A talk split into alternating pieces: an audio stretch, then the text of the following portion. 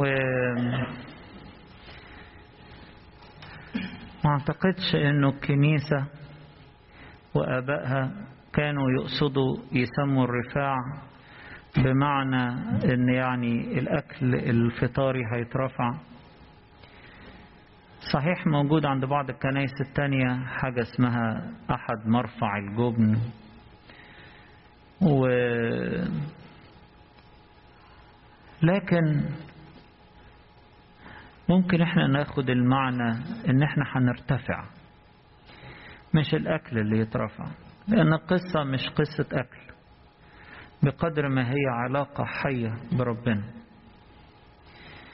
فالمفروض إن إحنا اللي هنرتفع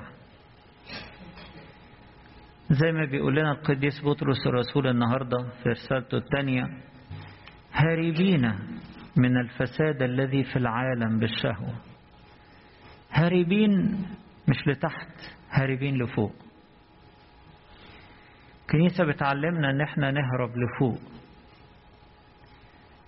زي ما بنصلي في صلاة نص الليل ونقول فأهرب إليك يا الله محب البشر. إذا ما تفطنت في كثرة أعمالي الرديئة ويأتي على قلبي فكر تلك الدينونة الرهيبة تأخذني رعدة فأهرب إليك. إحنا مش بنهرب في أي اتجاه إحنا بنهرب في اتجاه ربنا. فبنرتفع. فترة الصوم دي كده. فترة ارتفاع. سمو. سمو. عن أمور كتيرة شغلانة في الدنيا. وارتفاع علشان طلب طعامنا الروحي غير البائد.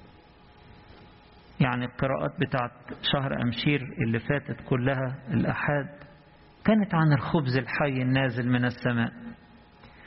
واعملوا لا للطعام البائد بل للطعام الباقي للحياة الأبدية.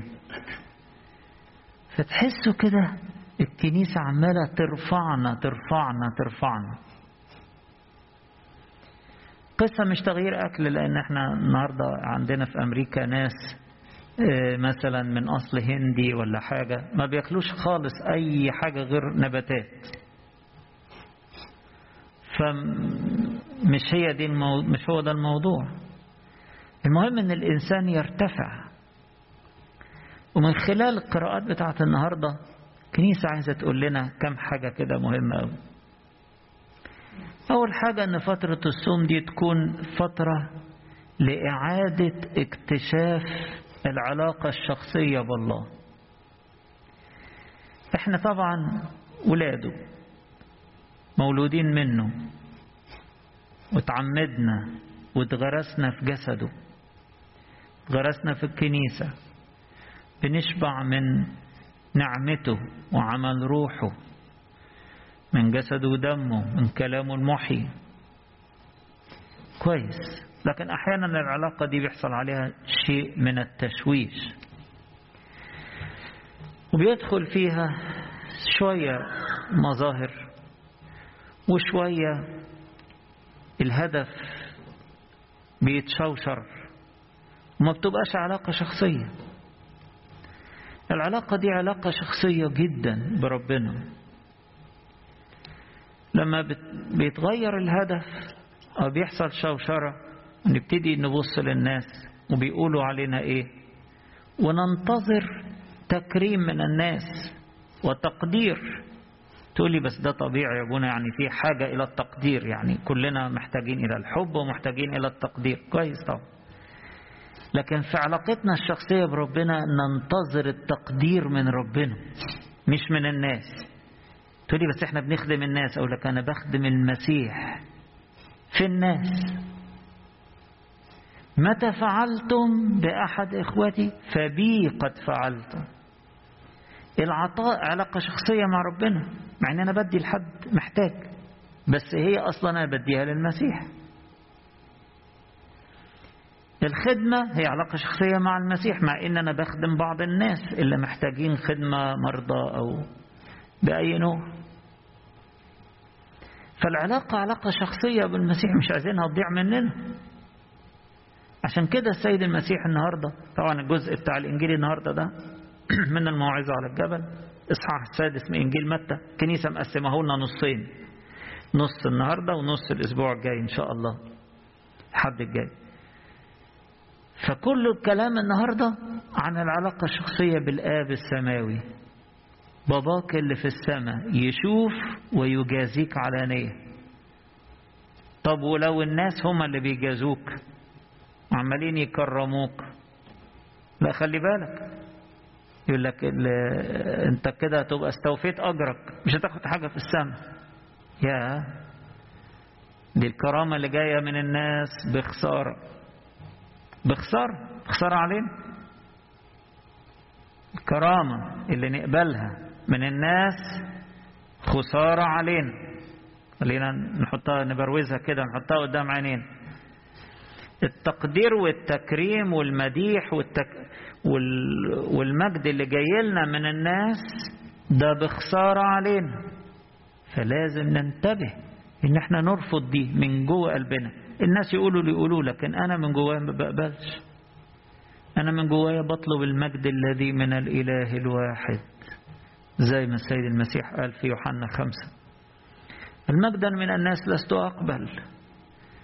أنتوا يا جماعة يا فريسيين. فريسي يعني فر مفروز لله يعني مكرس. أنتوا يا مكرسين للخدمة. كيف تقدرون أن تؤمنوا وأنتم تقبلون المجد بعضكم من بعض؟ والمجد الذي من الإله الواحد لستم تطلبونه. ده يهد الإيمان بتاعكم كله. بتنتظروا من الناس. التقدير والتكريم والشكر. وساعات نزعل. لا ما دام أنا كل حاجة متحوشالي عند المسيح. كفاية إن هو شايفني. كفاية إن أنا بقدم له ذبيحة حب ذبيحة صوم ذبيحة صلاة ذبيحة عطاء. وهو شايفني.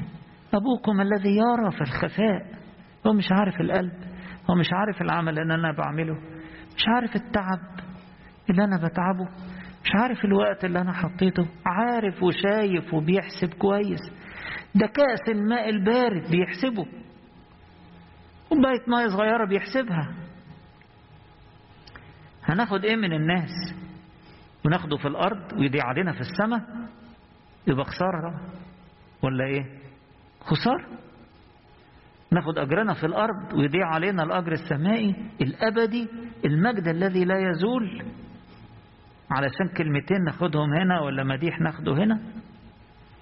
عشان كده توجيه السيد المسيح لينا في الإنجيل بتاع النهاردة إن إحنا نعيد علاقتنا الشخصية ونقويها مع الآب السماوي سواء في المخدع في مخدع الصلاة.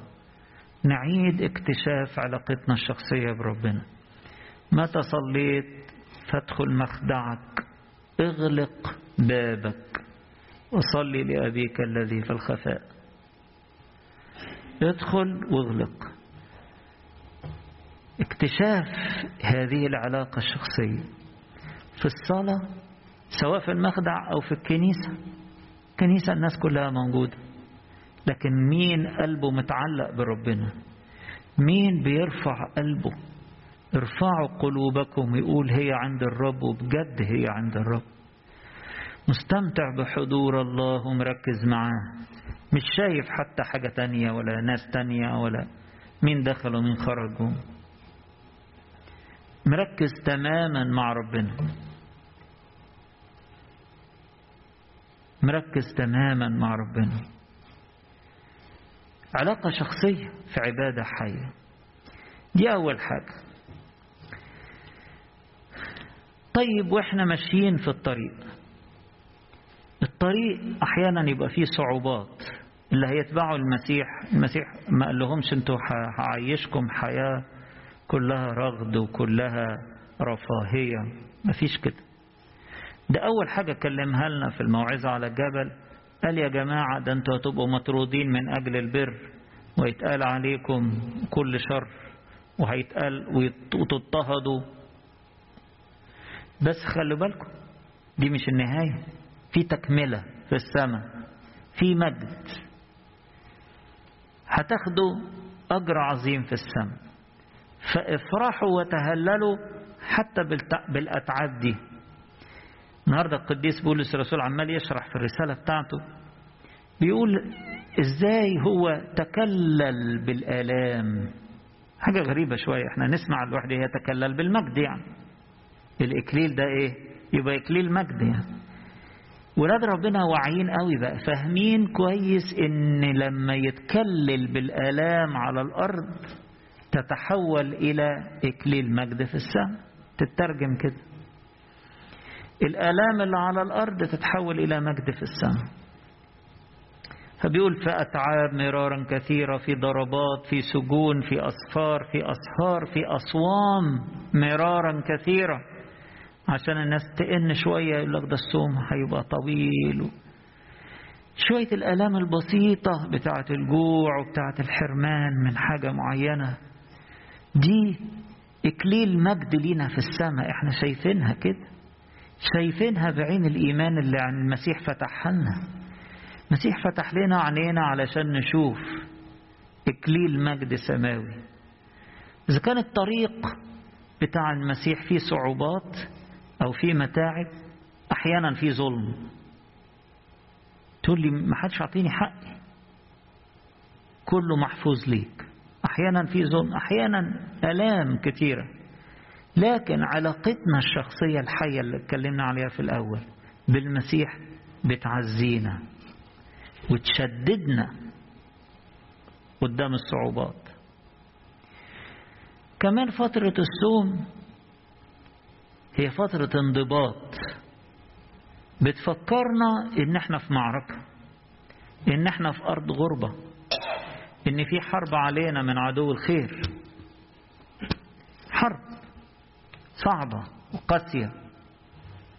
فهو يحارب وإحنا منضبطين ملتزمين واثقين إن المسيح غالب وإحنا فيه غالبين. إحنا مش مهزومين ابدا. إحنا بنتحارب آه لكن مش مهزومين. لأننا في المسيح. إحنا في المسيح غالبين. أعظم من منتصرين زي ما بيقول قديس بولس الرسول في رومية 8 أعظم من منتصرين. حتى لو في حرب علينا بننضبط نتزود بقوة روحية نتيجة الصلاة والتشبع بكلمة ربنا وحضور القداسات في فترة الصوم. وقود روحي وقود روحي ده اللي يخلينا نرتفع. زي الطيارة كده. قبل ما تطلع يطمنوا إن هم حاطين فيها البنزين أو الجاز المناسب بحيث إن هي تقدر تحلق. تحلق. وكل ما تنزل تمون وتطلع تاني. تمون وتطلع تاني. ولاد ربنا كده. بيمونوا من المذبح. بيمونوا من الإنجيل بتاعهم.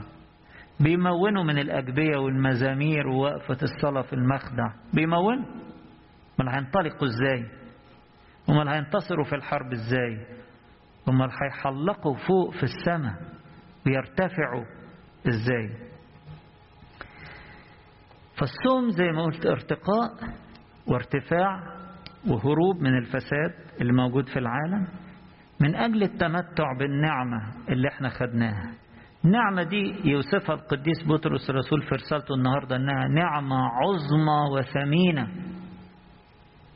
نصير بها شركاء الطبيعة الإلهية. نتحد بالله. معرفة مش على مستوى المعلومات ولا حتى على مستوى الخبرة وإن كانت دي حاجة كويسة. لكن على مستوى الشركة والاتحاد بالله نصير شركاء الطبيعة الإلهية. الإنسان الفقير الغلبان الترابي يدخل في شركة مع أغنى الأغنياء مع أعظم العظماء مع ملك الملوك. طب يا رب يعني أنت عايزني أبقى إيه؟ قال عايزك هو ملك. مش أقل من كده. ملك.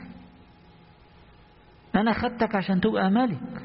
تدخل في شركة معايا الشركة دي يقول عنها الآباء إن هي عاملة زي ما يكون إيه؟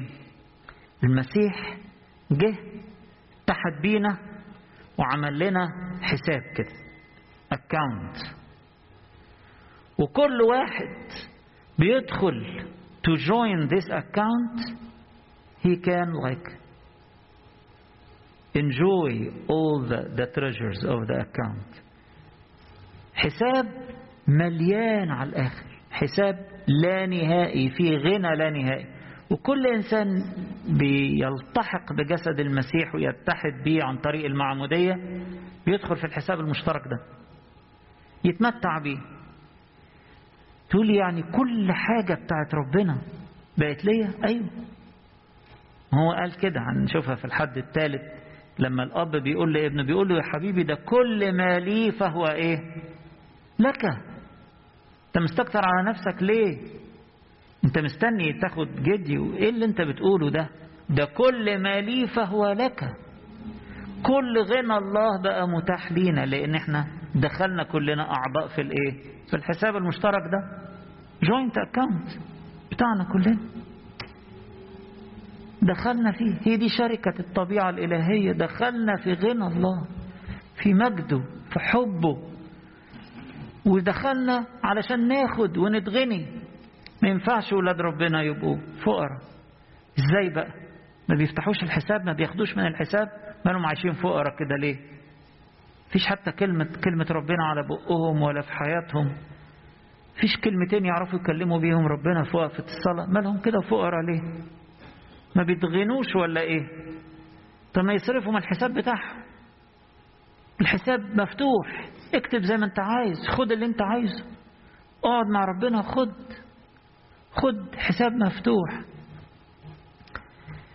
فهو ده التمتع بالغنى بتاع الطبيعة الإلهية.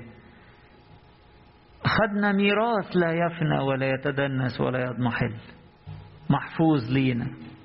وبقينا في طبيعة زي ما بيقول قديس بطرس الرسول بيقول كده قدرته الإلهية وهبت لنا كل ما هو للحياة والتقوى.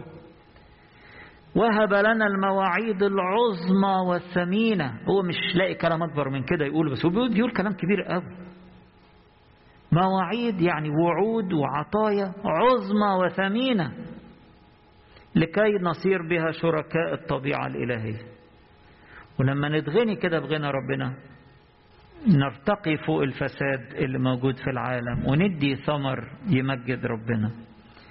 بعد كده يقول في ختام الفصل بتاعه اللي هو الرسالة الثانية الإصحاح الأول يقول لأنه يقدم لكم بسعة دخول إلى ملكوت ربنا يسوع المسيح الأبدي. يقدم لكم بسعة باب مفتوح. بس ادخلوا وخدوا واتغنوا. يبقى اللي بيأثر في إنه ياخد ده بيبخل على نفسه. يعني محدش يقول اصل أنا مقصر مع ربنا في الصلاة. أنت الحقيقة هو ربنا مش هيزيد ومش هينقص. ربنا غني وفتح لك الباب. بس أنت هتاخد تتغني. أنت مش هتاخد. أنت هتخسر. فيقدم لكم بسعة. عشان كده إحنا نتقدم ونرتفع. إلى أبواب السماء وإلى أبواب الملكوت المفتوحة لنا بسعة في فترة الصوم. نقطتين في مهمين كده في الآخر. علاقتنا بالله إزاي إن هي علاقة مع أب مع أب. أب حلو محب عايز يدي. أبوك الذي يرى في الخفاء يجازيك على يرى يعني إيه؟ يعني عينه علينا. يعني مستني واحد يرفع قلبه كده ويصلي. مستني رفعته رفعة قلبه كده. زي ما يكون أب كده شايف ابنه مشغول مشغول مشغول. وبعدين إيه؟ واقف هو عمال يراقبه. مستني ابنه يلتفت ليه ويقول له يا بابا يا قد إيه دي تفرح؟ لما ابنه يلتفت ليه ويقول له يا بابا أنا بحبك يا بابا أنا محتاجك يا كل ما لي فهو لك. فعن علاقتنا بربنا وده اللي الكنيسة عايزة تثبته في أذهاننا النهاردة من خلال تعليم السيد المسيح لينا. إن إحنا علاقتنا مع ربنا إنه أب حلو ومحب بيفرح بالعلاقة الشخصية معاه. يعني إذا إذا جاز التعبير بينتظرها. قديس ماري إسحاق السورياني خبير في الصلاة والعلاقة الشخصية بربنا فيقول إيه؟ يقول إنه ين... أخرج وقف للقاء إلهك. إنه ينتظر كلامك أفضل من تسبيح السرافيم. بيستنى يسمع كلمتين حلوين منك أفضل من كل تسابيح الملائكة. أنت ابنه الخاص. أنت ابنه الخاص. وبعدين مجهز لنا مكافآت هائلة هائلة. لك أبوك الذي يرى في الخفاء يجازيك علانية على أبسط حاجة تعملها. على أبسط عطاء تقدمه. على وقفة صلاة بسيطة يجازيك علانية على الأصوام.